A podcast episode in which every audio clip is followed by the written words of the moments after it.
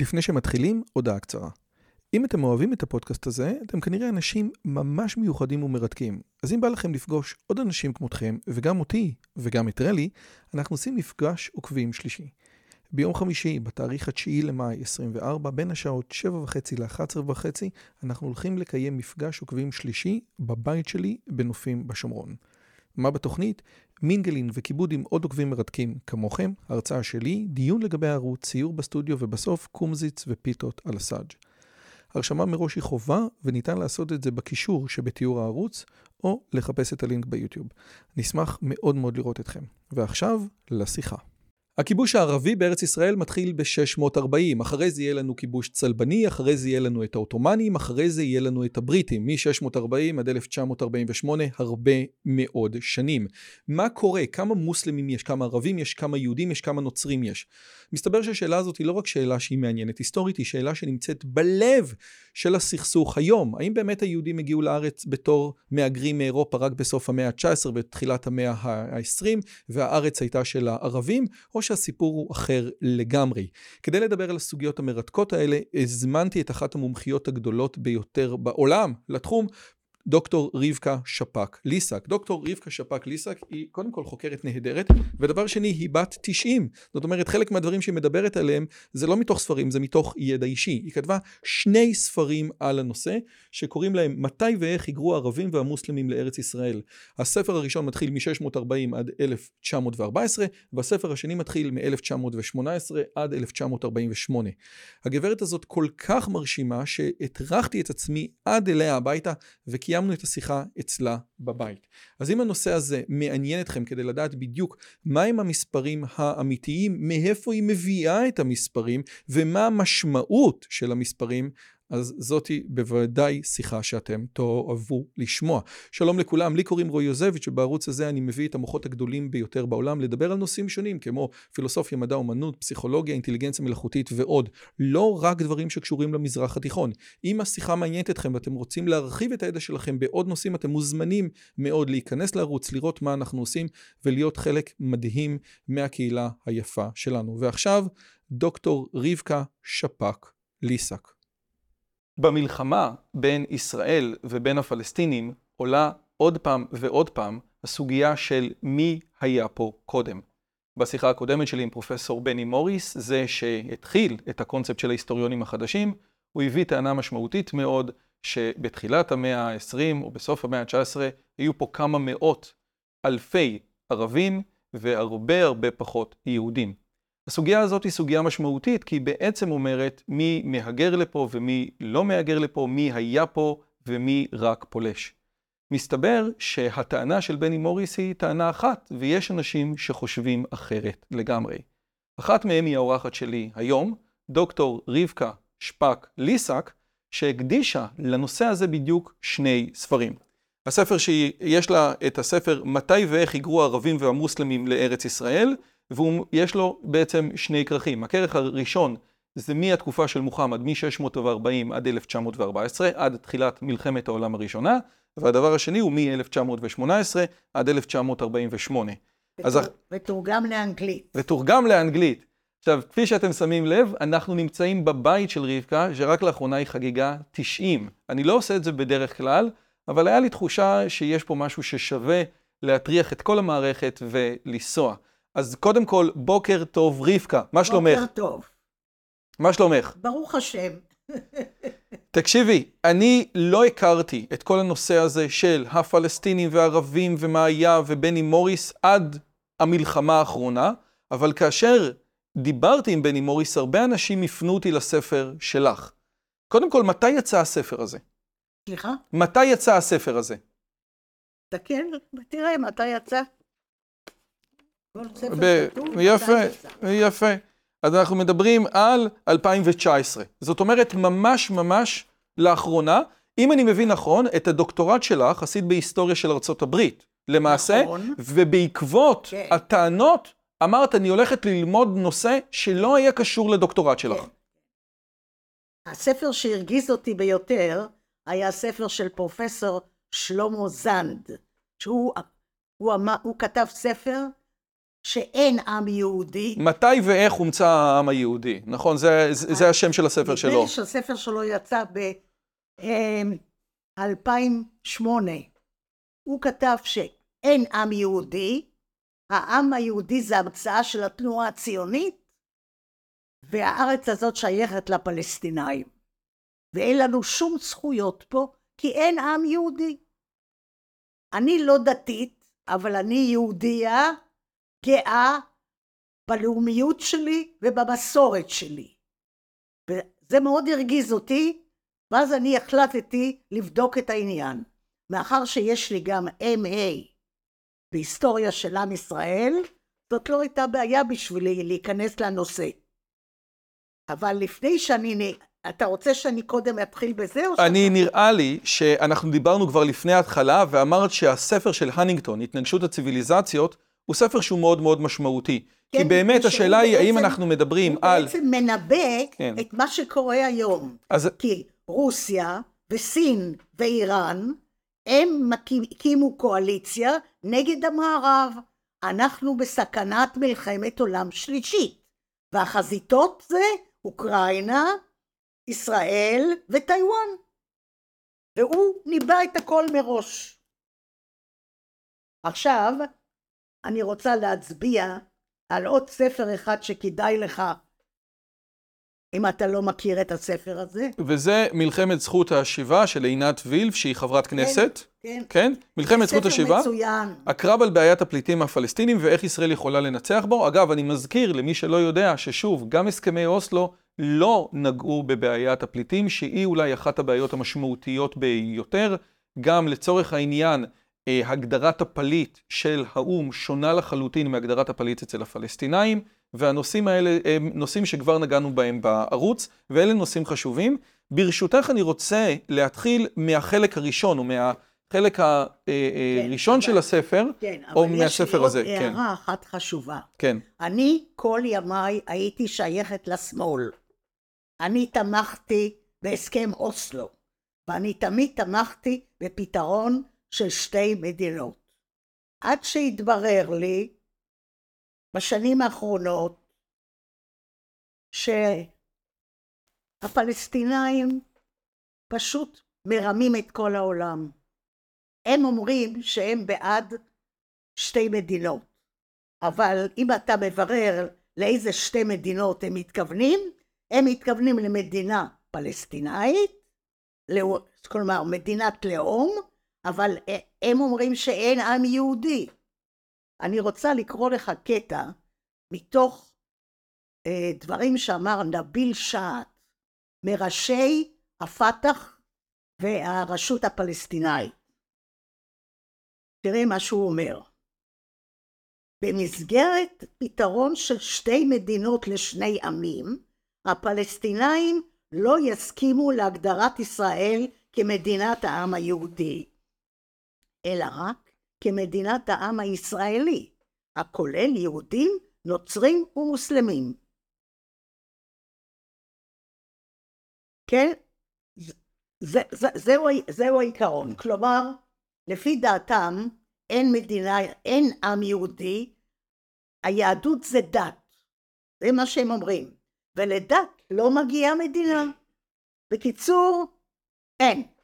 זאת הטענה האחת שלהם, שאין, כלומר הם בעצם רוצים מדינת, מה שהם קוראים, מדינת כל אזרחיה.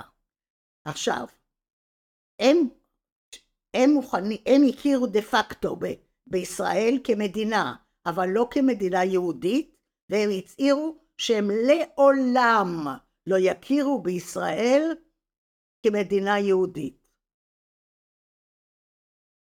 הם אבל מוכנים לפתרון של שתי מדינות, פלס, מדינה פלסטינאית ומדינת כל אזרחיה.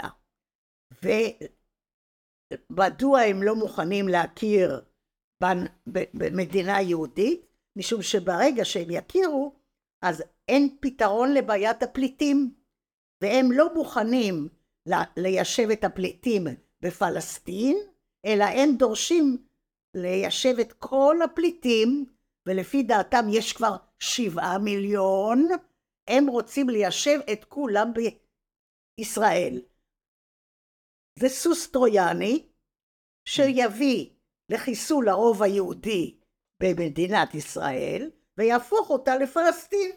כל מה שאת אומרת, א', אני מסכים, אבל מעבר לזה גם דן שפטן, דוקטור דן שפטן, שמדבר על הנושא הזה, אמר ש... אה, אה, וחוזר על הנושאים האלה הרבה. אני ברשותך רוצה ל... להגיע למספרים עצמם, אוקיי? עכשיו, לקס פרידמן, שהוא אה, מראיין, שאל את ביבי, אמר לו רק רגע, הרי המוסלמים כבשו את ישראל, כן, בשנת, אני לא יודע מה, בשנת... 640. ב-640, המוסלמים כבשו את ישראל. למה אנחנו אומרים שלמוסלמים, אומר לקס פרידמן, שואל את בנימין נתניהו, למה לא, לא נגיד, בני ישראל היו פה, ואז המוסלמים כבשו אותם ב-640, ועכשיו הקימו פה מדינה מוסלמית. עונה לו בנימין נתניהו, עונה לו בנימין נתניהו, אם המוסלמים היו מקימים פה מדינה ומשמרים אותה במשך 1,300 שנה, זה באמת היה טיעון. אתה צודק, זה היה טיעון. אבל מכיוון שהם לא עשו את זה, והמקום הזה היה ריק, אז הטיעון שהם הקימו את זה ב-640 הוא טיעון שהוא לא תקף. מ-640 עד 400 שנה, עד 1099, עד הצלבנים, יש פה למעשה אה, בערך 30 אלף מוסלמים שמגיעים ב- כחלק מהשלטון, אבל אנחנו לא רואים מתיישבים מוסלמים ערבים מחצי האי ערב שמגיעים לפה. לא. האוכלוסייה הנוצרית והיהודית והשומרונית נשארות פחות או יותר אותו הדבר. כן. הצבא הערבי היה מורכב מבדואים עם המשפחות שלהם. הם לא נשארו כאן, אלא הם המשיכו, הם כבשו את מצרים, הם כבשו את סוריה ולבנון והלאה. כלומר, הם השאירו פה חיל מצב מסוים כן. של בדואים, אבל הבדואים לא רצו להתיישב בארץ בתוכה, הם רצו לשמור על אורח החיים הבדואי, אז הם נשארו על הגבולות. יפה. עוד מעט כן. אנחנו נגיע למאה ה-19. רגע, רגע, רגע, שנייה, שנייה, הכל בסדר, אני איתך. עוד מעט נגיע למאה ה-19, ובמאה ה-19 יש היסטוריונים שאומרים ככה, ויש היסטוריונים שאומרים ככה.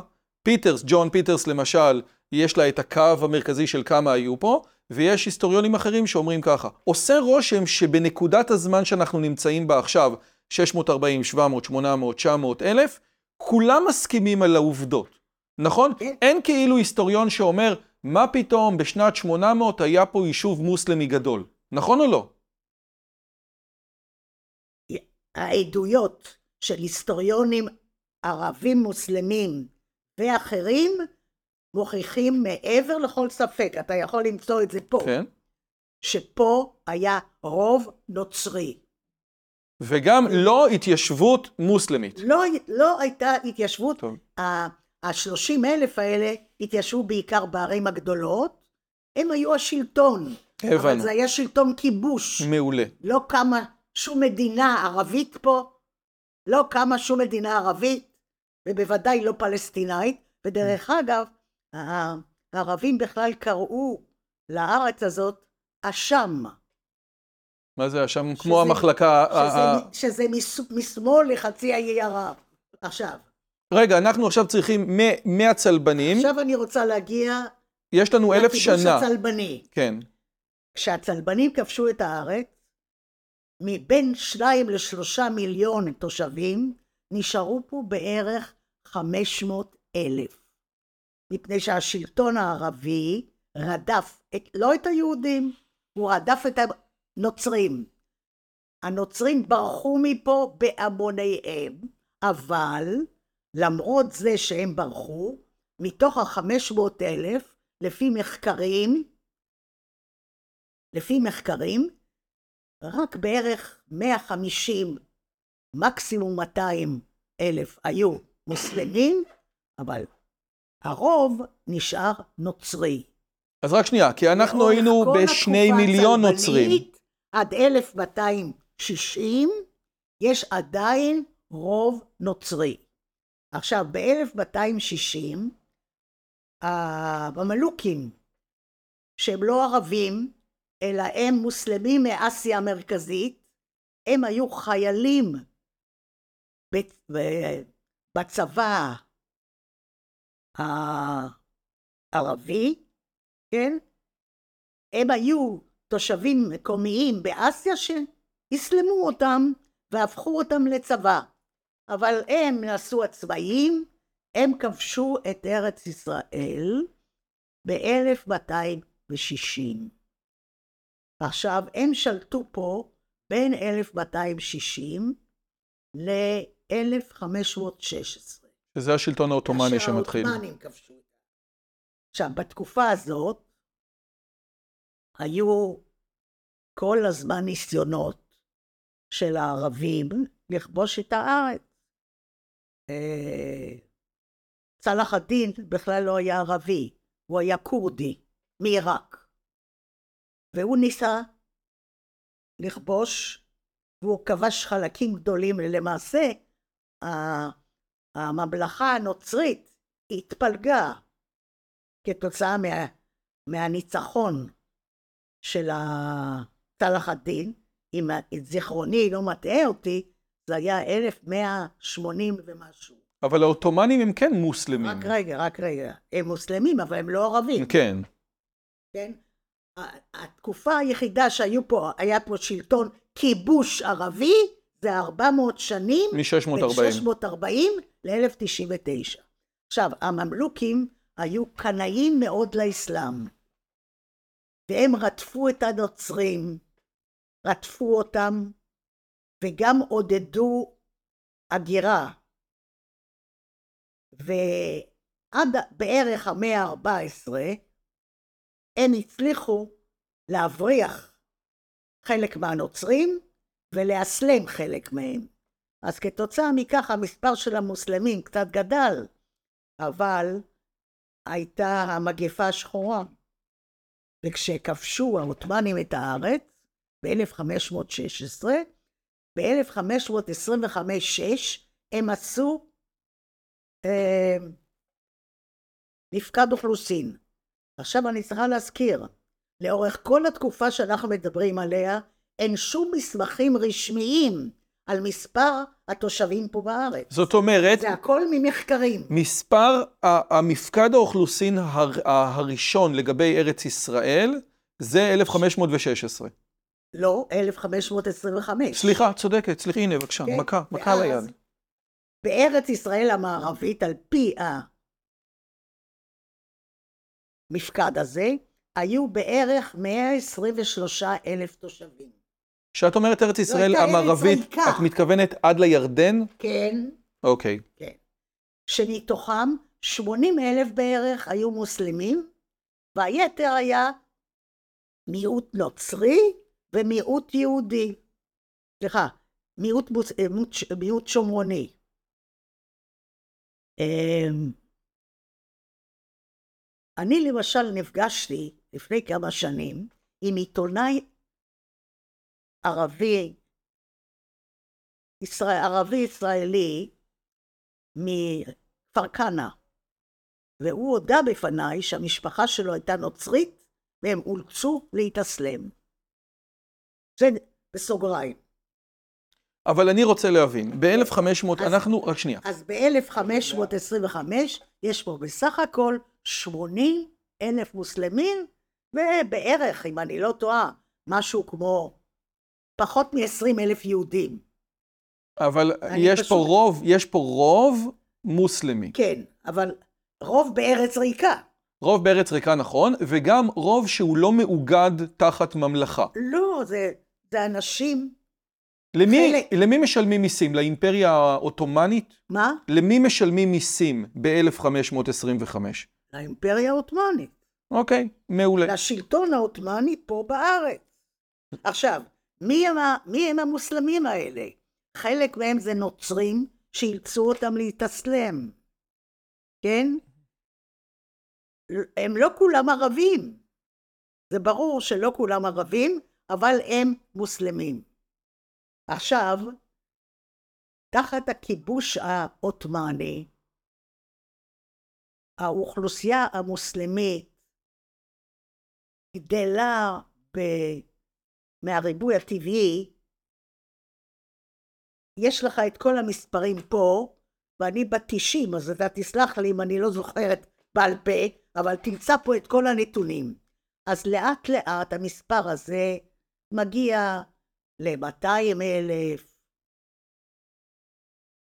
270 אלף. על מה אנחנו מדברים? על תחילת המאה ה-19? אנחנו כבר נמצאים סביב אמצע המאה ה-19. אני רוצה שתעצרי בנקודה הזאת, כי זאת נקודה שנראה לי שמהנקודה הזאת, כל אחד עם הסיפור שלו.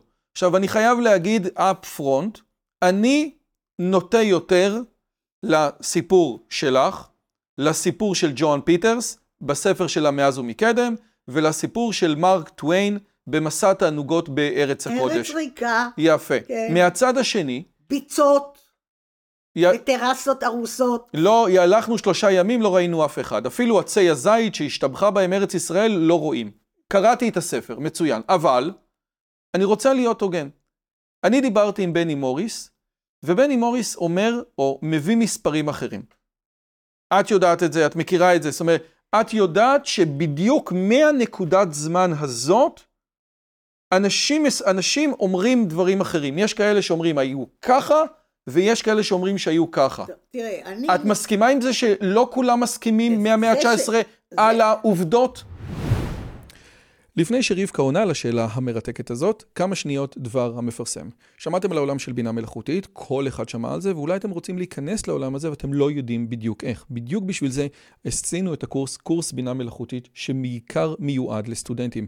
איך אתם יכולים לקחת את כל הכלים של בינה מלאכותית ולהשתמש בהם. חוץ מהקורס הזה, יש לנו גם קורס שנקרא הצלחה בלימודים. אם אתם רוצים לדעת מהם הכלים, מהם השיטות כדי להצליח בלימודים בצורה טובה יותר, ללמוד בצורה יעילה יותר, לקבל ציונים טובים יותר, ותוך כדי שישאר לכם יותר זמן, בייחוד בשנה המטורפת הזאת של המלחמה, זאת הזדמנות טובה. שני הפרטים או שני הקורסים נמצאים בתיאור הסרטון וגם בתגובה הראשונה. בהצלחה. תראה, אני הסתמכתי אך ורק על מפקדי האוכלוסין העות'מאנים. ואני חושבת שזאת ההוכחה הבטוחה ביותר. עכשיו, מה שקרה זה שסביב אמצע המאה ה-19 יש השקעות הון של נוצרים של ארגונים נוצרים פה בארץ, ומתחילה העלייה של חובבי ציון, קצת אחרי, כן? ולאט לאט קמה התנועה הציונית, ומתחילה העלייה הראשונה, והעלייה השנייה, זה מביא כסף לארץ. כן, אבל רגע, שנייה, אבל זאת הטענה של פיטרס, זאת אומרת, הטענה של פיטרס אומרת, ואנחנו לוקחים את הנקודה של 1882 כנקודה הראשונה, העלייה הראשונה, אעלה בתמר, תרמ"ב, פיטרס טוענת שרוב, ה, שרוב המוסלמים שנמצאים מסוף המאה ה-19 וצפונה, מגיעים כמהגרים של עבודה. נכון? זה מה שהיא זה טוענת. מה שאני אומרת. וזה מה שאת אומרת. אבל כנגד זה, כנגד זה, אנשים אחרים, כמו בני מוריס, אומרים שהמהגרי העבודה הם חלק, הם חלק חשוב, כן? לצורך העניין, בראשון לציון היו 40 משפחות ו-400 משפחות של ערבים שבאו לעבוד שם. מהצד השני היו לא מעט אנשים שהגיעו לארץ ישראל כי תנאי התבעורה והבריאות השתפרו בסוף המאה ה-19. נכון? השאלה היא, אני אדבר פשוט, למי להאמין? או כמה אחוז, מה, הייתה, מה היה האחוז של מהגרי עבודה שמגיעים כי היהודים חוזרים לארץ, ומה היה האחוז של אנשים שמגיעים לפה כי פשוט התנאים טובים יותר?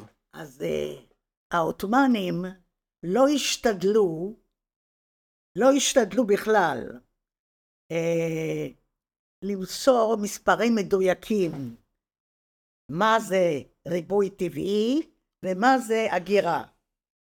אתה יכול לקרוא בספר שלי את כל הפרטים על ההגירה, וכמובן שלאורך התקופה העות'מאנית אין לנו נתונים מדויקים, אבל זה ברור שהאוכלוסייה, כשאתה, כשאתה בודק את uh, אחוזי הריבוי הטבעי של האוכלוסייה המוסלמית ואת כל הבעיות שלהם, של תמותת ילדים, ו, ו, ו, והם גויסו למלחמות והיו קורבנות, אז אתה רואה שהריבוי הטבעי לא מסביר את גידול האוכלוסין.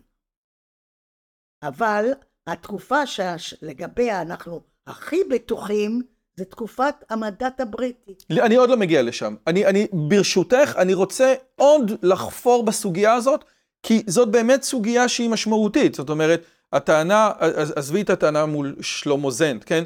הטענה של ההיסטוריונים החדשים, כן? שבסוף, אגב, עזבי, הטענה של ז'בוטינסקי בקיר הברזל, כן? שקיר הברזל, ז'בוטינסקי אומר, הם רוב, והם לא רוצים שאתה תהיה רוב, נקודה. קיר הברזל נכתב ב-1923. אבל זה בתקופת המנדט הבריטי. נכון, נכון, נכון, אז לכן אני רוצה לחזור עוד קצת, את צודקת במאה אחוז.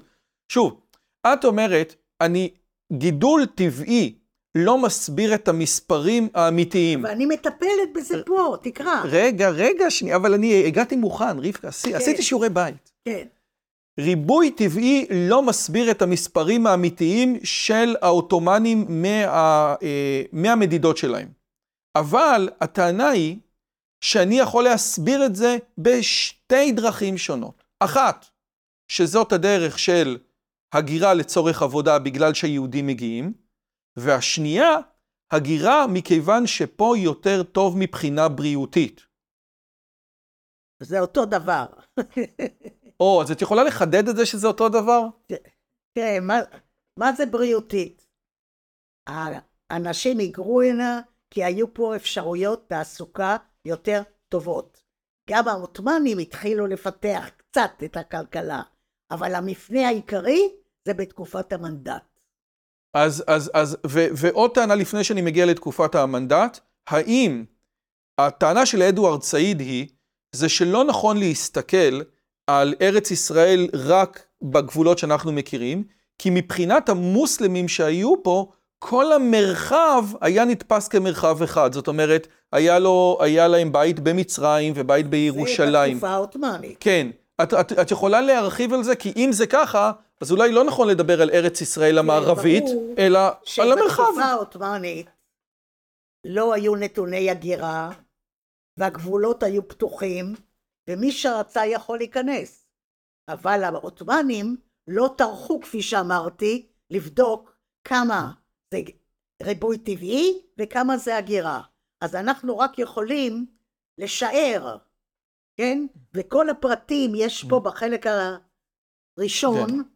כן? ש... שכדאי כן. שתתעכב. לא, כן, נכון. עכשיו, החלק הראשון מסתיים ב-1914, כן. החלק השני מתחיל כן. ב-1918. כשבזמן מלחמת העולם הראשונה, כן. לא, הייתה, לא הייתה פה...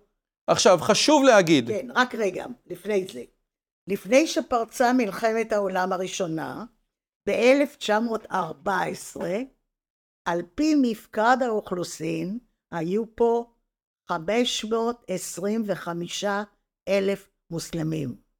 כלומר, מ-80 אלף במאה ה-16, יש לנו במאה, בראשית המאה ה-20, 525 אלף, שתסכים אותי שזאת ארץ ריקה. כמה יהודים יש? כן, זאת ארץ ריקה, אבל שוב, כמה יהודים? אני לא זוכרת את המספרים המדויקים. כן. פחות מ-20 אלף. כן. פחות מ-20 אלף. ויש קצת שומרונים, וקצת נוצרים, אבל זאת ארץ כמו שאמר הסופר מרק טוויין. מרק טוויין, ארץ ריקה, מוכת ביצות, טרסות הרוסות, העיזים של הערבים הרסו את העצים, הם כאילו אכלו את העלים. הארץ הייתה במצב כלכלי קשה, והיא התחילה להתאושש במחצית השנייה של המאה העשרים. אבל כשמישהו שומע את הדבר הזה, כשישראלי שומע את הדבר הזה... רציתי לומר, במחצית השנייה של המאה ה-19. אז אני רוצה רגע לשאול אותך, את מדברת על 1914, חצי מיליון מוסלמים, כן. פחות או יותר 20 אלף כן. יהודים, פחות או יותר. אני רוצה אבל לשאול אותך, שזה משהו שהולך קצת יוצא מהנקודה של ההיסטוריה, אבל חשוב לי לדעת את ה... כשבן אדם ישראלי צעיר שומע את השיחה בינינו, ו... הוא בצד של היהודים, כן? כי הוא ישראלי, כן? הוא ישראלי יהודי. הוא אומר, רגע, אבל אולי יש לה, אולי יש פה טענה. אם רבקה בעצמה אומרת, כן, שהיא מהצד השני, היא, היא, היא, היא, היא הגיעה כדי להגיד ששלמה זנד לא צודק, היא מתנגדת לכל הרעיונות האלה של ההיסטוריונים החדשים. אם רבקה בעצמה אומרת שב-1914 יש פה חצי מיליון מוסלמים ו-20 אלף יהודים, אולי הטענות של הערבים שאנחנו פה עם כובש, הן טענות נכונות. את יכולה לענות לאותו בן אדם שחושב ככה? אבל איך אנחנו עם כובש אם העות'מאנים שולטים פה? איך אנחנו עם כובש? היהודים האלה הם שרידים מימי הבית השני שלא עזבו את הארץ או שהיגרו לארץ בתקופות שונות בתקופה העות'מאנית. כן? היהודים זה לא עם כובש, זה עם נכבש. אז את אומרת, הדבר המשמעותי הוא, זה לא שיש פה חצי מיליון מוסלמים כן. שהם מנהלים פה, את אין, עצמם. אין פה ישות, אין פה ישות ערבית, אין פה ישות מוסלמית. דרך אגב, אפילו בתקופת המנדט, בת... אה, אה, אה, גם בתקופה העות'מאנית, ואפילו no. בראשית תקופת המנדט, הערבים פה בארץ הם לא חלמו, הם לא הגדירו עצמם כפלסטינאים, הם חלמו על סוריה רבתי. מה שנקרא לקרוא לארץ ישראל דרום סוריה. בדיוק. הם בכלל לא חלמו, הם לא, הם לא הגדירו את עצמם כפלסטינאים. הם הגדירו את עצמם כערבים ששייכים לאומה הערבית, והם רצו להיות חלק מסוריה רבתי. ועוד פעם, זה מחזיר אותנו לסיבוך הקלאסי של רוב הישראלים המודרניים בין ערבים מצד אחד למוסלמים מהצד השני. כי האימפריה העות'מאנית ששולטת פה היא אימפריה מוסלמית, היא לא, לא ערבית, לא ערבית, היא לא ערבית, ולכן יש פה שני עמים תחת כובש אחד של מוסלמי, אחד עם יהודי, אחד ערבים, כן? ערבים מוסלמים, אבל לא עות'מאנים, אוקיי? והערבים שיש פה, אין להם אה, אה, הם לא מנהלים. הם בכלל לא מאורגנים. כן. אין להם מוסדות בכלל. אבל גם ליהודים, לא, ליהודים, או. היהודים מאורגנים מאוד. מה קורה, מה, מה, מה הם המוסדות היהודיים ב-1914 בתוך מדינת ישראל? אני מזכיר שהקונגרס הציוני הראשון זה... זה לא מדינת ישראל. אה, סליחה, סליחה, סליחה, צודקת. תראה, היהודים חיו בקהילות. ו... ראשון, זיכרון, אה, לא, רחובות. אה, אתה כבר מדבר על התקופה הזאת. לא, 1914 כן. כבר יש, כן. ראשון בסדר, קיימת. כן, כן. המושבות. כן. אז בתקופה הזאת יש כבר התנועה הציונית פה בארץ. אז בוודאי שהם מאורגנים. יש מה שנקרא היישוב הישן והיישוב החדש, שזה העלייה הראשונה והשנייה. זאת אומרת, אם אתה פוגש יהודי ב-1914 בראשון ואתה אומר לו, מה החלום שלך? הוא אומר, אני רוצה מדינה. כן. ואתה פוגש ערבי ב-1914 ואתה אומר לו, מה החלום שלך? ב-1917 גם הבטיחו לנו מדינה. רגע, שנייה, עוד מעט. כשאתה פוגש ערבי ב-1914, כשאתה, כשאתה פוגש ערבי בישראל ב-1914, ואתה אומר לו, מה החלום שלך? הרי הוא רואה שהיהודים מתחילים להגיע ולהגיע ולהגיע. החלום של הציונות. להחזיר... אבל מה ערבי רוצה ב-1914? מה הערבים רוצים? סוריה רבתי. אני רוצה מה, שמי שולט בסוריה עות'מאנים? הם נגד סוריה העות'מאנית. במשך מאות שנים הם היו נאמנים לעות'מאנים, והם אפילו שפכו את דמם עבור, העות'מאנים. אבל לאט לאט לקראת סוף השלטון העות'מאני, מתחילה להתגבש זהות ערבית. זהות ערבית, לא פלסטינאית, זהות ערבית שחולמת על סוריה רבתי. ומה לעשות עם היהודים פה? היהודים הם לא נחשבים, הם... כמה יהודים יש פה? הם בכלל, הם לא נחשבים. אחת הטענות שאני שומע מערבים זה שהם תופסים את היהודים שיש פה כקולוניאליסטים, כחבר'ה שהגיעו מאירופה. אבל זה שקר. רק רגע, זאת אומרת, אם, היית מדו... אם היו מדובר בבני ישראל זה משהו אחר. הרי אם היה מדובר בבני ישראל, הרי הקוראן אומר שארץ ישראל שייכת לבני ישראל, אבל אתם, אתם אירופאים, לכן הם לא מבינים את זה שיש יהודים אתיופים. איך, אתם אירופאים שבאתם לפה למהלך קולוניאליסטי, זו טענה שנשמעת עוד פעם ועוד פעם ועוד זה פעם. לא נכון, מפני שאנחנו לא קולוניאליסטים. אנחנו חזרנו, על פי הצהרת בלפור, שהבטיחה לנו בית לאומי, שהכירה בזכויות ההיסטוריות שלנו, היהודים באירופה, והבריטים הבטיחו לנו בית לאומי, ואחר כך חבר הלאומים, אחרי מלחמת העולם הראשונה, אישר שהוא מאמץ את הצהרת בלפור והעניק לבריטים מנדט על הארץ כדי להניח את היסודות לבית לאומי ליהודים בארץ ישראל. והדבר שחשוב להגיד בהקשרים הללו... אז אנחנו באנו הנה לא, קולו, לא כקולוניאליסטים, אנחנו באנו הנה על פי החוק הבינלאומי, כי הצהרת בלפור הוכרה על ידי חבר הלאומים, על ידי כל העולם של אז, ואנחנו קיבלנו את המנדט כדי שיניח את היסודות בשיתוף פעולה עם התנועה הציונית להקמת מדינה בעתיד. ושוב, אין שום בלפור ערבי בנקודת לא, הזמן הזאת. אין שום דבר כזה. אין שום דבר, זאת אומרת ירדן, אולי הכי קרוב זה ירדן, כאילו ירדן מקבלת. רגע, ירדן, בבית הלאומי נכללה גם ירדן, אבל הבריטים באופן חד צדדי, בלי לשאול את החבר הלאומים, הם קראו את ירדן מהבית, מה, מהבית הלאומי. ואז לתנועה הציונית הייתה ברירה, לבלוע את זה, העיקר שיהיה לפחות בית לאומי בחלק המערבי, או להילחם נגד זה. והם העדיפו לבלוע את זה. כן?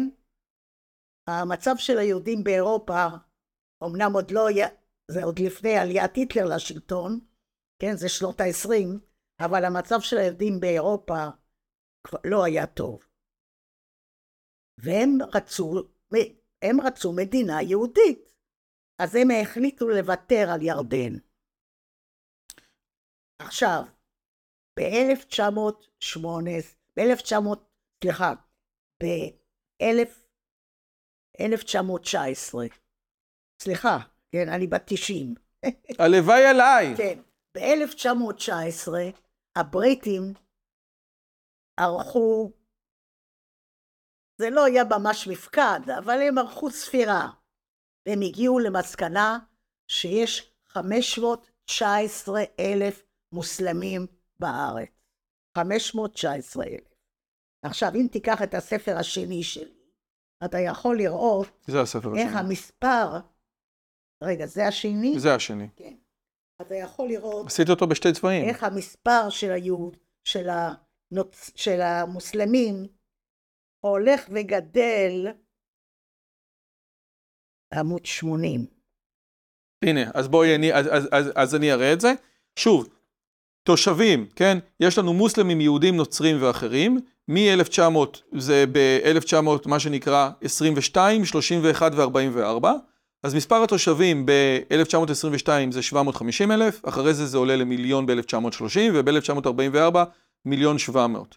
המוסלמים, אוקיי? הגידול של המוסלמים הוא... מגיעים למיליון 200 אלף. רגע, המוסלמים מתחילים ב-590 אלף מוסלמים, עוברים ל-760 אלף מוסלמים, עוברים למיליון מוסלמים, שזה גידול יפה, אבל, הוא, הוא, הוא, אבל הגידול היהודי, יש בו משהו שהוא עוד יותר מעניין.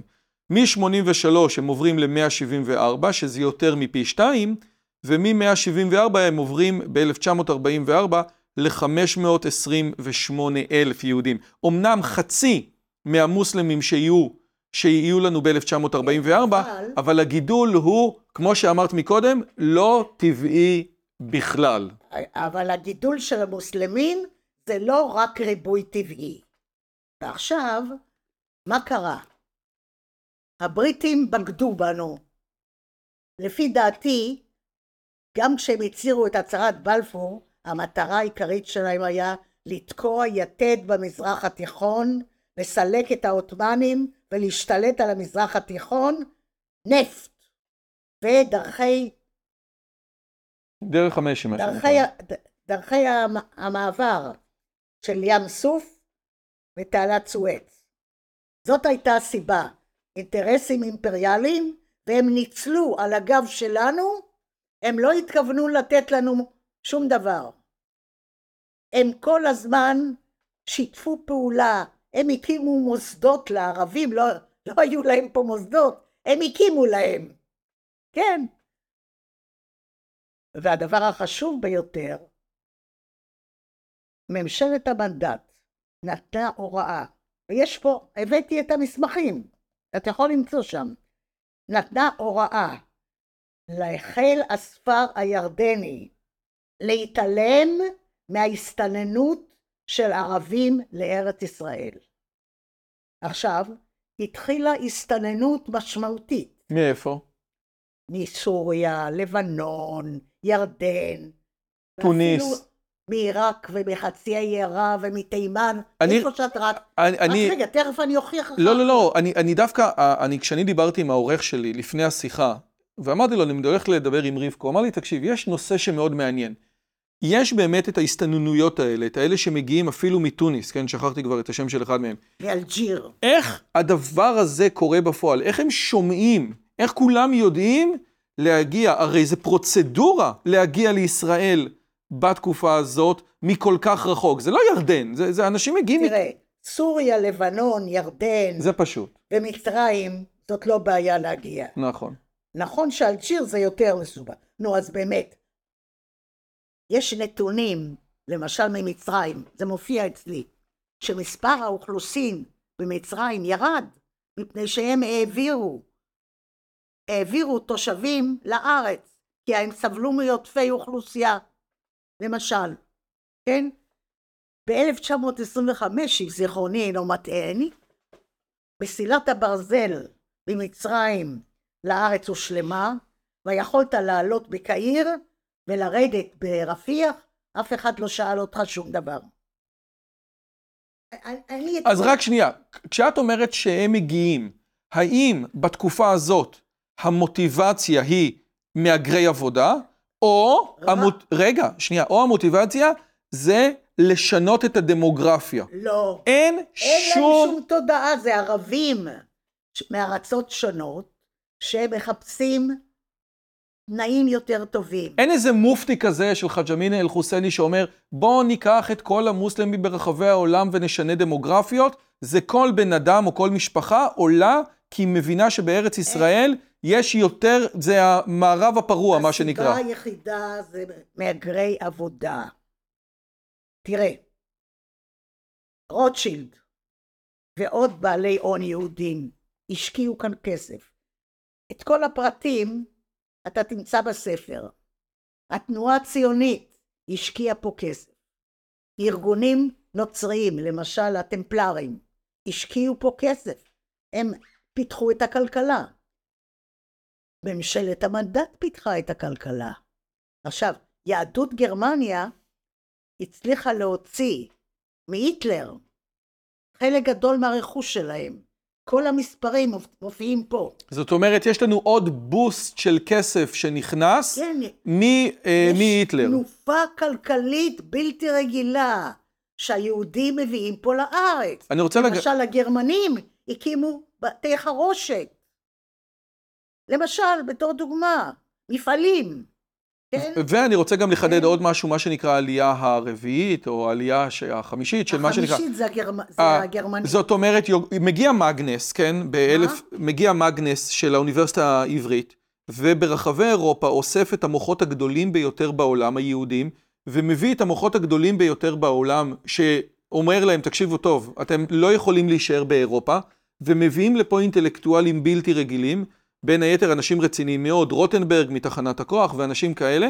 זאת אומרת, יוצא מצב שמדובר מצד אחד על אנשים ערבים שמגיעים ממה שנקרא מחצי האי ערב כמהגרי עבודה, ומהצד השני מאירופה יגיעו לנו את העילית האינטלקטואלית של העולם, שבורחים מהגרמנים, חלקם לא מצליחים, חלקם כן, אבל מגנס בעצמו, מנהל האוניברסיטה העברית הראשון, עושה סיבובים ואומר להם תבואו לפה ומביא מוחות כבירים שתורמים בין היתר לנושא הזה. עכשיו, אני רוצה להראות לך כמה מסמכים שמוכיחים מעבר לכל ספק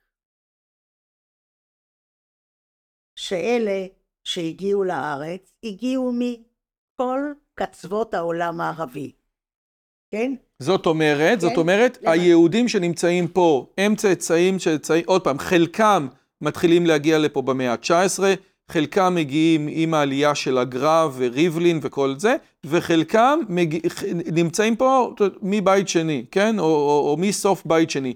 לעומת זאת, כמות הערבים שאתה יכול לבוא ולהגיד שנמצאים פה מ-640, היא מאוד מאוד מאוד זניחה. לא יותר מ-30 אלף, אפילו אם תגיד 100 אלף, זה לא רציני. עכשיו תראה, יש אתר שמות משפחה, ופה אני מביאה את שמות המשפחה של פלסטינים, ולפי שמות המשפחה אתה יודע מאיפה הם באו. הנה בבקשה, תקרא. כן, אז יש פה, אנחנו כבר מכירים את זה, כן, שיש את המסרי, דבר- כן. זאת הוכחה אחת כן. מאיפה הם באו. עכשיו, הוכחה שנייה. מאיפה הם באו? כן. כן, פה יש לי כל מיני נתונים. אה, על, כן. עכשיו, ההוכחה השנייה זה אום אל-פחם. אום אל-פחם, לפני כמה שנים, פרסמו אתר ששם הם אמרו את האמת. מאיפה הם כולם הגיעו ומתי, בערבית. הידיד שלי שהזכרתי לך אותו, שאול ברטל, שהוא מומחה לפתח, לפלסטינאים. הוא תרגם לי את זה לעברית. ואני מביאה פה את כל החמולות, מאיפה הם באו ומתי? וכמה. ואז, כששמעו באום אל-פחם שזה תורגם לעברית, הם מחקו את זה. שאלה, מי מגיע מכל מה שאת מדברת על אום אל-פחם, מי המשפחה שהגיעה לאום אל-פחם הכי מוקדם, או מתי הכי מוקדם מגיעים לאום אל-פחם? באיזה שנה הכי מוקדם? הנה למשל, משפחת אל-חסיניה מחצי האי ערב הגיעה לפני 250 או 300 שנה. יפה, אז זה, אה, אוקיי, יפה, אנחנו מדברים משהו, 1700 בעצם כזה. נכון? אם אתה מוריד את זה 1750, מ-2000 ומשהו, כן, נניח מ-2000, מתי זה קרה, בסדר? יפה. עכשיו, אחד הדברים ב... על כל פנים, פה יש לך את כל המשפחות, מאיפה הם הגיעו. ומתברר שהם הגיעו מחצי האי ערב, מתימן, מאלג'יר, מכל מיני... אבל מכל- שוב, גם היהודים מגיעים מתימן ומאלג'יר ומפולין ומרומניה, אבל פה את אומרת הגיעו- משהו אחר. אז הם הגיעו או בשלהי התקופה העות'מאנית, או בראשית התקופה של המנדט הבריטי. עכשיו, כן, ופה, כן, הנה, יש משפחות שהגיעו לפני 150. זה כן. מגוון. עכשיו, הדבר השלישי, שר הפנים, יש פה טעות דפוס. הנה, אז תני לי, אני שר- אקרא. זה שר הפנים ה... המצרי, או הפלסטיני. אה, אה, ב- ב- בעזה. שר אוקיי. הפנים, שר הפנים בעזה, אל-פתחי, הוא נתן ראיון ב-23 למרץ 2012 לטלוויזיה המצרית. אני, אני לא יודעת איך לא שמתי לב ש, שלא תוקנה הטעות. ומה הוא אמר?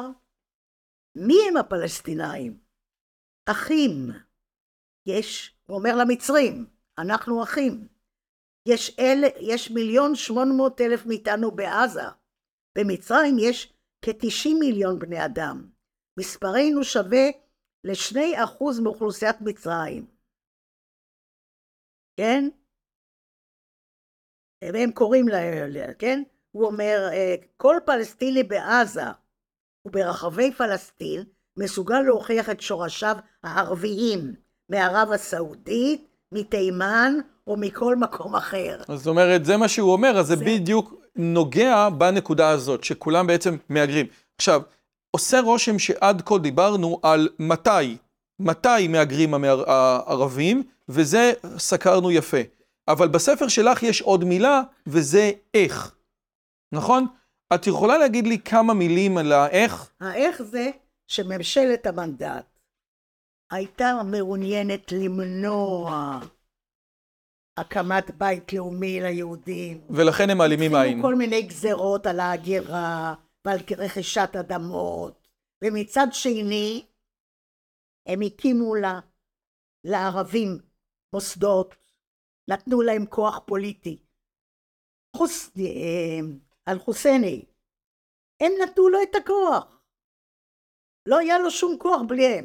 וזה שהם הודיעו לחיל הספר הירדני שהוא יכול להכניס, להעלים עין, אבל הוא לא העלים עין מיהודים. מהניסיונות של יהודים מסוריה ולבנון להיכנס.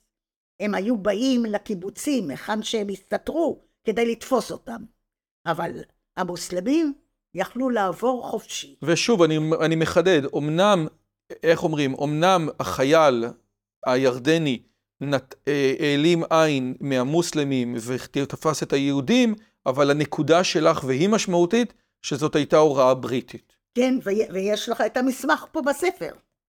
בבקשה, תמצא את המסמך פה בספר. מטורף. כן? מטורף. הם לא, הם לא מעוניינים, תראה, הם היו, הנפט היה יותר חשוב מהיהודים, ודרכי המסחר היו יותר חשובים מהיהודים, וזה מה שעניין את הבריטים. מדהים. אנחנו היינו רק קרש קפיצה כדי לתקוע יתד במזרח התיכון. אני רוצה, קודם כל, זה מרתק ממש, מה שאת מספרת. אני רוצה לשאול אה, אולי שאלה אחת, ואז אני מגיע לשאלה האחרונה. אה, כשאני מדבר על ההיסטוריונים החדשים, אני מדבר? כשאני מדבר על הנרטיב הפלסטיני. כן. עכשיו, יש משהו, יש הרבה דברים בנרטיב הפלסטיני שזה שקר גדול. אחד, הכל שקר. אחד מה, מההתחלה. תראה, האג'נדה הפלסטינית מורכבת משני חלקים.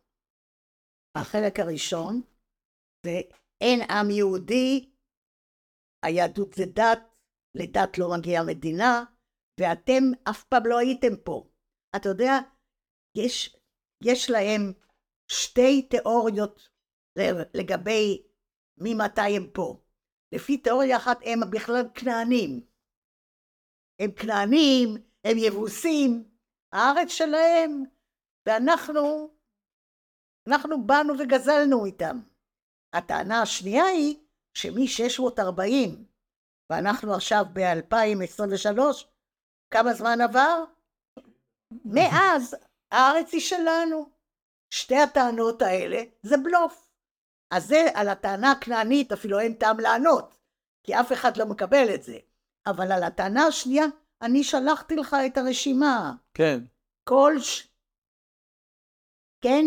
מ-640 עד 1947, מה קורה פה בארץ? אין פה ישות פלסטינאית, אין פה עם פלסטינאי, יש פה ערבים, יש פה מוסלמים, שלאורך התקופה העות'מאנית בכלל לא הייתה להם שום... אספירציה לאומית. שום... לא, כלום. רק לקראת שלהי המאה העות'מאנית התחילה להתגבש איזה זהות. אבל מה שהם רצו זה סוריה רבתי. ושוב, אני מזכיר את הטענה של נתניהו, לו ב-640 המוסלמים היו כובשים פה ומקימים פה מדינה ומתיישבים פה והם היו מחזיקים את היישוב הזה מ-640, 1300 שנה, אפשר... היה טיעון אחר. אבל זה לא קרה. כן.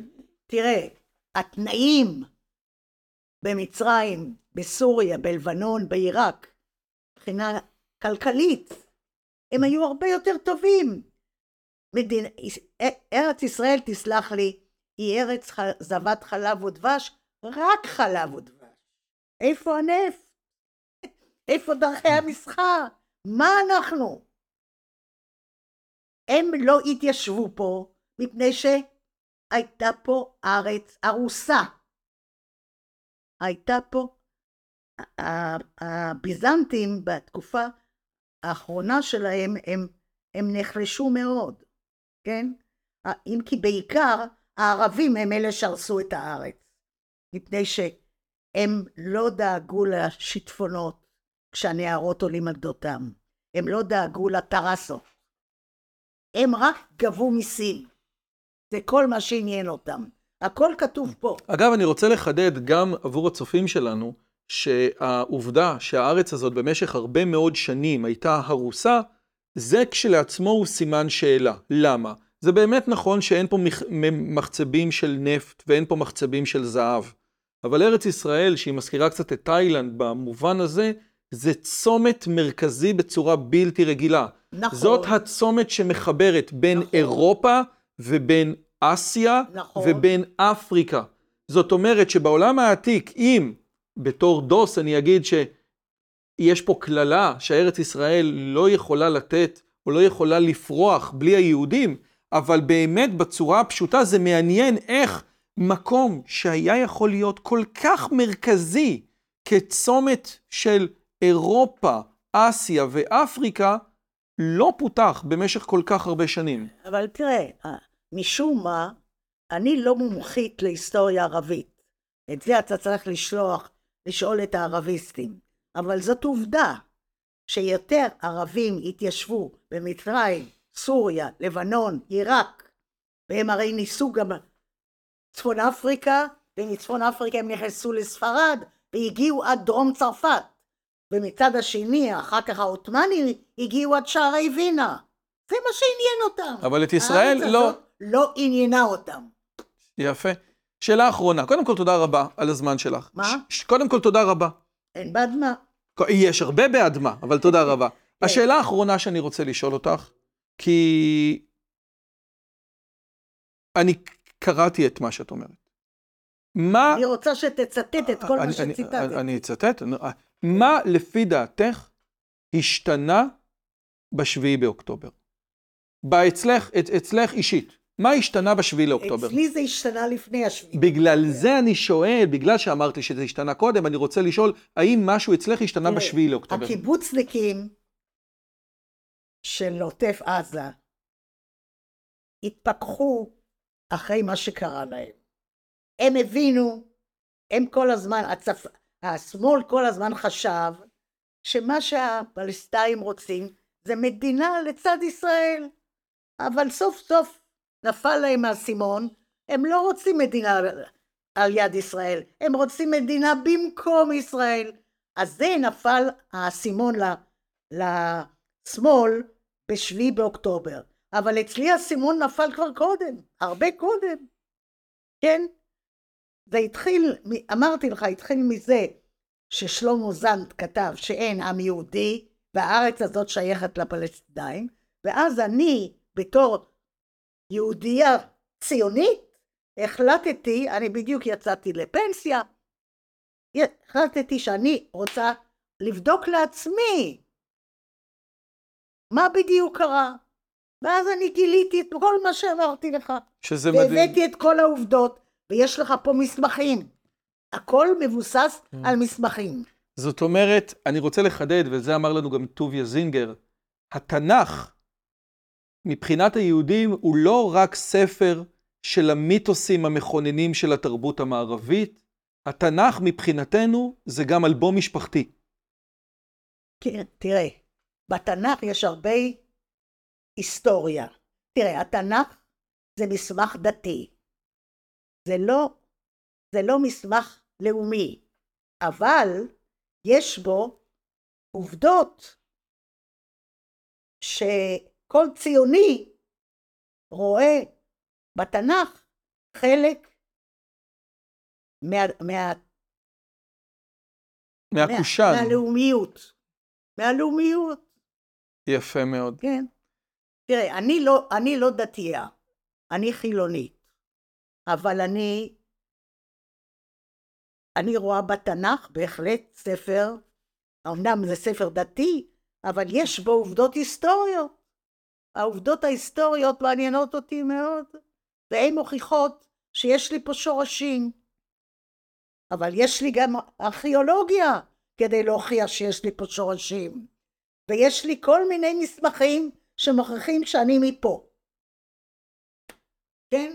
אי אפשר לסיים... גירשו אותי, כלומר את אבות אבותיי גירשו, ואני חזרתי על פי החוק הבינלאומי. אי אפשר לבוא אליי בטענות שאנחנו קולוניאליסטים, כי אנחנו באנו על פי החלטת חבר הלאומים, ואחר כך האו"ם אישר מחדש את זכותנו על ארץ ישראל. ופה אני רוצה לחזור אחורה על משהו שפספסנו בדרך. מאחר שהבריטים, ברגע שהם קיבלו את המנדט, הם התחילו לטפח את האוכלוסייה הערבית. הם השקיעו בהם, אנחנו שילמנו את רוב המיסים, והם השקיעו את רוב הכסף בפיתוח וקידום האוכלוסייה הערבית והמוסדות שלהם. ולאט לאט והם שיתפו איתם פעולה למעשה נגדנו. ואז כבר ב-1921 היה הפוגרום הראשון בירושלים.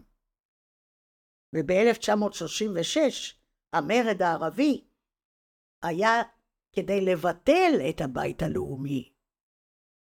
ואחר כך, אה, אחרי שהאו"ם החליט על, אה, על חלוקת הארץ, אז הם נלחמו כדי לזרוק אותנו לים. אבל אני רוצה לחזור ל-1936. כבר ב-1936 היחסים בין היהודים והערבים היו גרועים מאוד. ואז ועדת פיל הציעה לפתור את הבעיה, לחלק את הארץ לשתי מדינות, מדינה יהודית ומדינה ערבית. התנועה הציונית הסכימה. הערבים אמרו לא, אנחנו רוצים את כל הארץ, הארץ היא שלנו. עכשיו תזכור, התנועה הציונית כבר ויתרה על ירדן, ועכשיו היא ויתרה על כל הגדה, זאת לא היה עניין של עזה, על כל הגדה היא הייתה מוכנה לוותר. למה? תשים לב לתאריך, 1936. היטלר עלה לשלטון ב-1931. 33. היהודים כבר במצב גרוע מאוד, וצריך להציל אותם. אז אנחנו היינו מוכנים לוותר גם על הגדה המערבית, העיקר שייתנו לנו מדינה קטנה שנוכל להציל את היהודים. עכשיו, העולם כולו מאשים אותנו שאנחנו לא רוצים מדינה פלסטינאית. זה שה... שביבי והליכוד והימין כולו לא רוצה, זה נכון, אבל אני נתתי לך את ה... אני הוכחתי שהתנועה, הציונות הסוציאליסטית, מפלגת העבודה, הייתה מוכנה לעשות הכל כדי שתקום מדינה פלסטינאית לצד מדינה יהודית ב-1936. אחר כך, ב-1947, אנחנו הסכמנו לחלוקת הארץ, הם לא הסכימו. אחר כך... אגב, הטענה שלהם זה שנתת להם, הטענה ב-47 שנתת להם 40 אחוז והם היו פה יותר ממך. לא הבנתי. היום כשהפלסטינים שנשאלים לגבי הסוגיה הזאת, הרי ב-47 נתנו לך אפשרות, למה לא לקחת? הם אומרים, וזה גם מה שבני מוריס אמר לי, הם היו פה הרוב מבחינת מספר, והצעת להם 40% מהשטח. כן. למה הצעת לי 40% כשאני הרוב? כן, אתה לא יכול להגיד שהם הרוב, מפני שהשאלה, השאלה לכמה בהם באמת הייתה אזרחות חלק כל כך גדול הגיע בשנים האחרונות, במפקד האוכלוסין בנו, מנו אותם, אבל זה לא אומר שהייתה להם אזרחות מנדטורית. ומה שקובע לגבי פליטים זה אם הייתה לו אזרחות. זאת אומרת, שנייה רגע, כשאת אומרת שהממשל הבריטי, כשהוא עושה, שהוא מציע, כן, ב-1947, את, ה, את השטחים, הוא מחלק את זה שווה, או, או הוא מחלק את זה לפי... ב-47 זה לא, זה לא הבריטים. כן, כן, כן, זה... זה... ב-47 זה הייתה ועדה כן. אמריקאית. כן, כן, כן, סליחה, סליחה. ו- זה... והיא המליצה לפני האו"ם, ובאו"ם החליט. נכון, סליחה, את צודקת. זה לא זה, את צודקת. סליחה. זה לפי המספר אזרחים מנדטוריים. כנראה את העניין הזה לא בדקתי, אבל זאת עובדה שהם כך החליטו. הם לא שאלו אותנו, הם החליטו, ואנחנו היינו מוכנים לקבל הכל. הכי, הכי מעט העיקר שנוכל להציל את יהדות אירופה. כן? עכשיו, אחרי, אה, אחרי אה, 47, הם הגיעו כנופיות. אני הייתי ילדה, אני זוכרת הכל. זה כבר לא היסטוריה, זה ההיסטוריה שלי. כן? אז אה, אה, ב-47 אני הייתי יל- ילדה, בת 12, שהאו"ם החליט. הגיעו ב- לארץ כנופיות מכל מדינות ערב. שמעת על קאוגג'י, כן, בטח. כן? הכנופיה הגדולה ביותר מסוריה הייתה של קאוגג'י. אז הגיעו כנופיות, והערבים הישראלים, סליחה, הערבים של פלסטינה, הם התחילו להילחם נגדנו. אם אני אספר לך מה, ש... מה שאני יודעת בהיסטוריה האישית שלי, כן? על התקופה הזאת. למשל, אני בדיוק התחלתי, הייתי צריכה להתחיל ללמוד בתיכון, ואני גרתי בחולון, ובחולון עוד לא היה תיכון. אז רשמו אותי לתיכון גאולה בתל אביב. אז כשהתחילה שנת הלימודים בספטמבר, זה עוד לפני, זה עוד לפני הכרזת האו"ם. הם, הם כבר התחילו, כן? אז אני הייתי נוסעת באוטובוס, אז הם, הערבים היו על גבעה, הכפר ג'בליה, והם חלשו לא רק על חולון, כן? אני נאלצתי לישון על מזרון מתחת ל, ל, לחלון, כי אימא שלי, הם ירו לתוך החלונות, אז אימא שלי שמה לנו מזרונים, וישנו על הרצפה מתחת לחלון. אבל הם לא רק שלטו עלי, על, הב, על, ה, על חולון, הם גם שלחו על הכביש מחולון לתל אביב. יום אחד אני נוסעת ללמוד, והם מפציצים. ה- הילדה, ילדה שישבה על ידי חטפה כדור. ואז ההורים שלי נבהלו, והם העב- העבירו אותי לדוד שלי בתל אביב, וכל מלחמת העצמאות אני גרתי אצל הדוד שלי כדי שאני לא אצטרך לנסוע. המוטיבציה של קאוגג'י הייתה לא כסף לקחת מהיהודים, אלא באמת לעשות את המוות. להרוג. להרוג. אני, אני יכולה לספר לך דוגמאות מהחיים שלי. אה, מי מממן אותם? הבריטים עזרו לערבים בכל דבר. למשל, אה, בכניסה לחולון היה בית חרושת ספירט, וההגנה, מאחר שהערבים התנכלו, אז הכביש הישן לירושלים עבר מיפו דרך יזור, ו... אז ההגנה שמה קבוצה של אנשי הגנה בבית החרושת לספירט. וכמובן שהיה להם נשק, אבל הנשק הזה היה בלתי חוקי.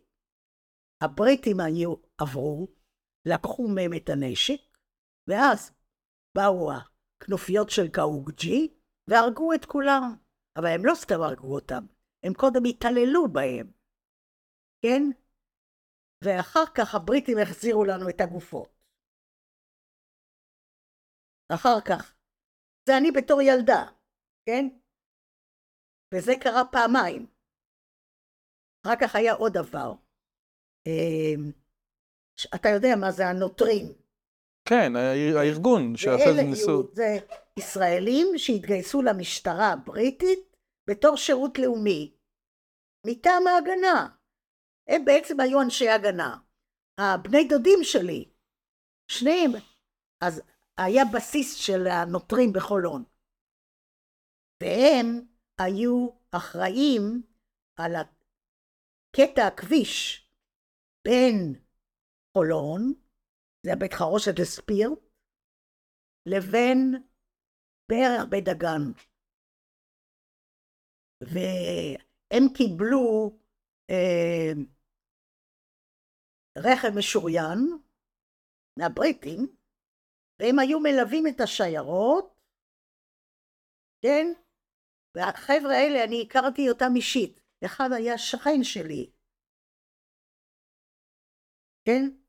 הם היו מלווים את השיירות עד בית דג'אן, ושם החבר'ה של ראשון ונס ציונה, ככה זה היה מחולק.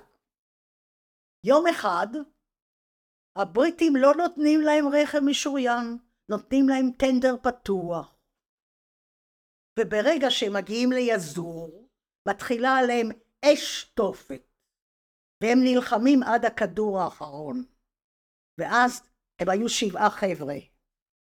יש בחולון כיכר השבעה על שמם. ואז, אחרי שנגמרה להם, ה... להם התחמושת, התושבים של יזור התעללו בהם התעללות בלתי רגילה. ואחר כך הם הרגו אותם.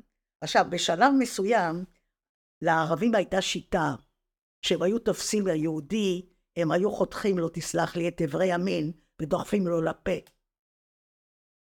אז בעצם, אם אני מבין נכון, ככל שיש לך יותר היסטוריה עם הערבים פה, ולך בתור בת 90 יש יותר... הבריטים הפכו אותם לגורם. רגע, שנייה, ולך יש יותר היסטוריה.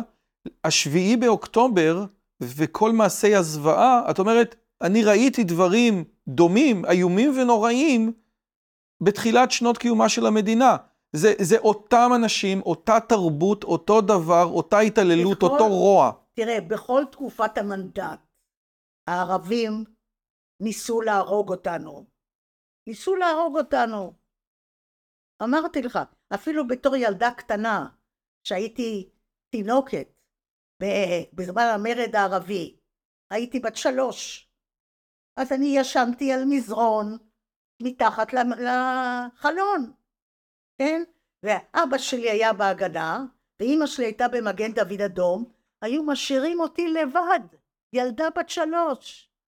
אבל המגן דוד אדום היה באותו רחוב, אז אימא שלי מפעם לפעם הייתה באה, לבד השאירו אותי. אחר כך, אה, כשנולד לי האח, אז היו מש... אז את שמרת עליו. אני הייתי בת שש, והוא נולד, והשאירו אותי עם התינוק. אתה מבין מה שפה הלך? והמצב של חולון עוד היה טוב.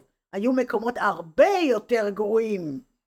טוב, תקשיבי, יש לנו עוד, היה אפשר עוד לדבר ולמצוא ולראות סיפורים, אבל בסופו של דבר כן. עושה רושם... תן לי עוד כן. לגמור. כן. עוד... אז אמרנו, 1936, יכלו להקים מדינה, לא הסכימו, כי הם רצו את הכל. ב-47 הם רצו את הכל. אחר כך הם עשו נגדנו כמה מלחמות כידוע, ואז השמאל, השמאל הציוני, שהיה נאיבי מאוד, עשה את הסכם אוסלו, ונתן להם בעצם בסיס למדינה. מה הם נתנו לנו? פיגועים. טרור. הוא רימה אותנו, פשוט. ערפאת הונה אותנו. הוא הבטיח לשנות את הצ'רטר, ששם את כתוב... את האמנה הפלסטינית, את האמנה, ולא לא שינה. שינה. והוא מיד אחר כך הוא חידש את הטרור. כן, אחר כך. ברק ואולמרט. אה, אלפיים. חזרו לשלטון אה, מפלגת העבודה, ב-2000 הייתה ועידת קמפ דיוויד, וקלינטון וברק ניסו להגיע איתם להסכם.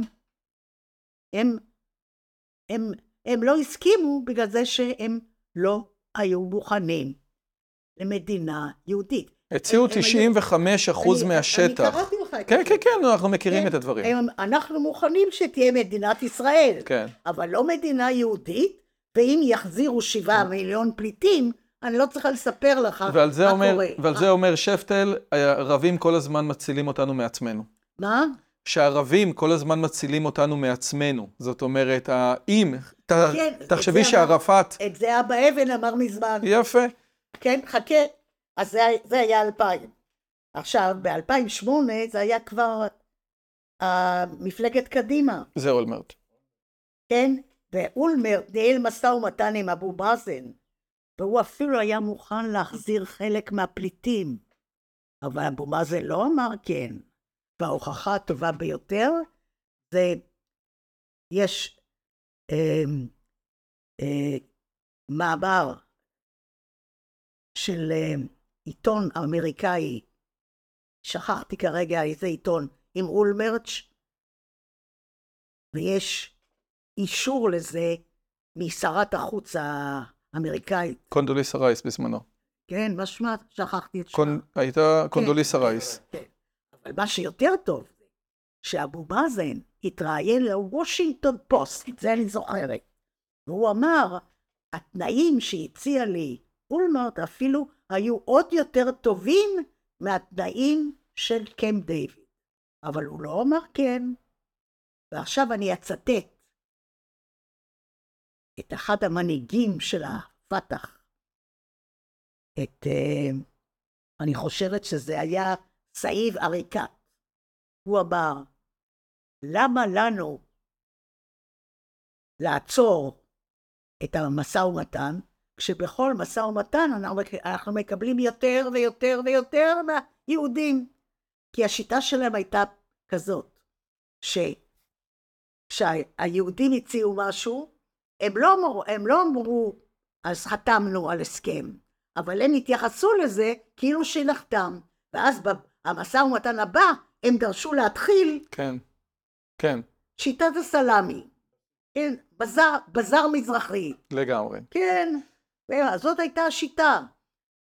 השיטה הייתה לאט לאט להתיש אותנו, כל פעם לסחוט מאיתנו עוד קצת ועוד קצת ועוד קצת, אבל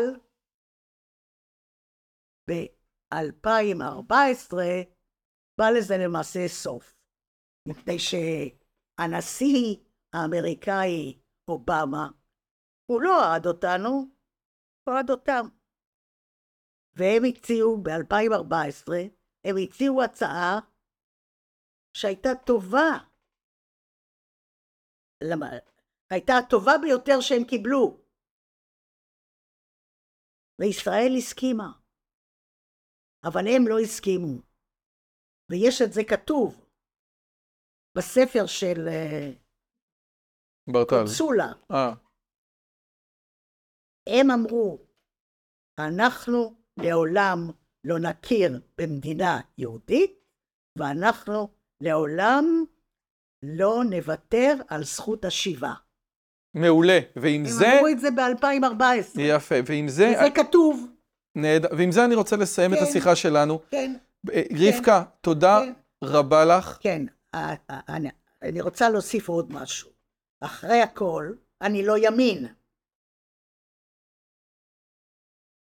אחרי ששש פעמים הם דחו את ההצעות, נפל השלטון של השמאל, והימין עלה לשלטון, והימין צריך להגיד תודה לפלסטינאים, מפני שפשוט הציבור התייאש.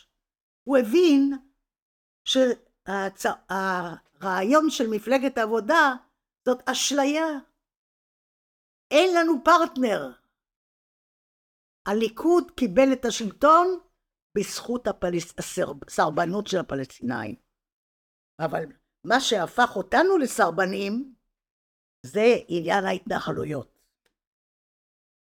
העולם לא מוכן לקבל את ההתנחלויות. זאת עכשיו, ולכן אנחנו הפכנו לסרבנים. ולכן ביידן כל הזמן מדבר על זה.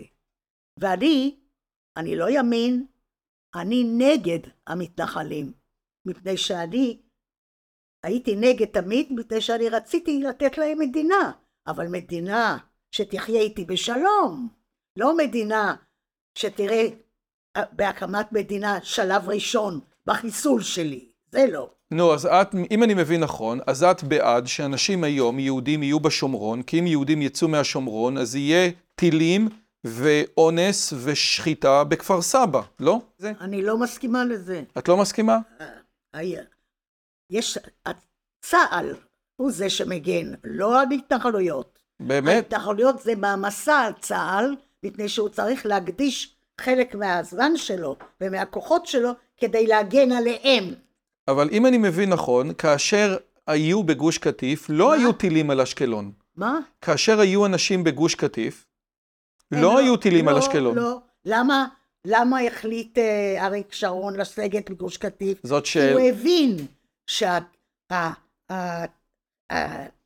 הצבאי שאנחנו נאלצים להשקיע כדי להגן על גוש קטיף, זה לא משתלם לנו. ואז הוא החליט לסגת. או כי הוא רצה להימלט מכתב אישום, ולעולם לא? נדע. או שהוא רצה להימלט מכתב אישום ולעולם לא נדע. לא. טוב, אני- נסכים שלא להסכים. רבקה, תודה רבה על הזמן שלך, היה מרתק. תודה רבה לרלי שצילמה, תודה רבה לכל מי שאפשר את הדבר הזה, ותודה רבה לכם שאתם... עכשיו אני רק רוצה... שנייה רגע, אה, שנייה רגע. כן, אנחנו... זה- משפט אחד. משפט, יש לך משפט. עכשיו קיימת בעיה. מה לעשות בעזה? אני בעד זה שנרדוף את החמאס עד הסוף, לחסל את כולם. השאלה היא, את מי אנחנו נשים שם? מה שאני מציע זה לבקש מהמדינות שעשו איתנו נורמליזציה, שהם יקימו ממשלה זמנית, הם ינהלו את, את עזה מבחינה אזרחית, צה"ל יגן על הביטחון שלנו, כן? ולאט לאט הם יקימו שם מנהיגות מקומית שתהיה מוכנה לחיות בשלום עם ישראל. זאת ההצעה שלי. תודה רבה רבה לך.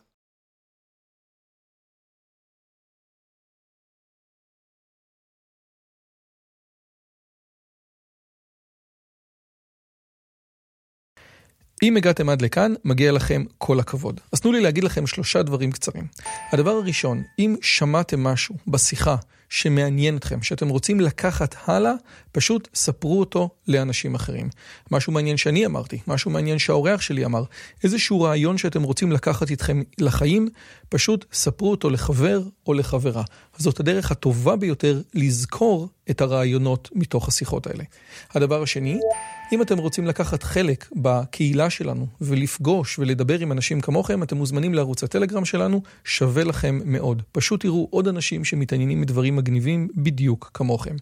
והדבר האחרון, אם אתם יכולים, דרגו את הערוץ שלנו באפליקציית הפודקאסטים שלכם, זה יכול להיות בספוטיפיי, באפל פודקאסט או בגוגל פודקאסט, זה תהליך קצר של שתי שניות, הוא מאוד מאוד יעזור לנו להפיץ את הבשורה הלאה. שיהיה לכם כיף גדול וכיף בשיחה הבאה.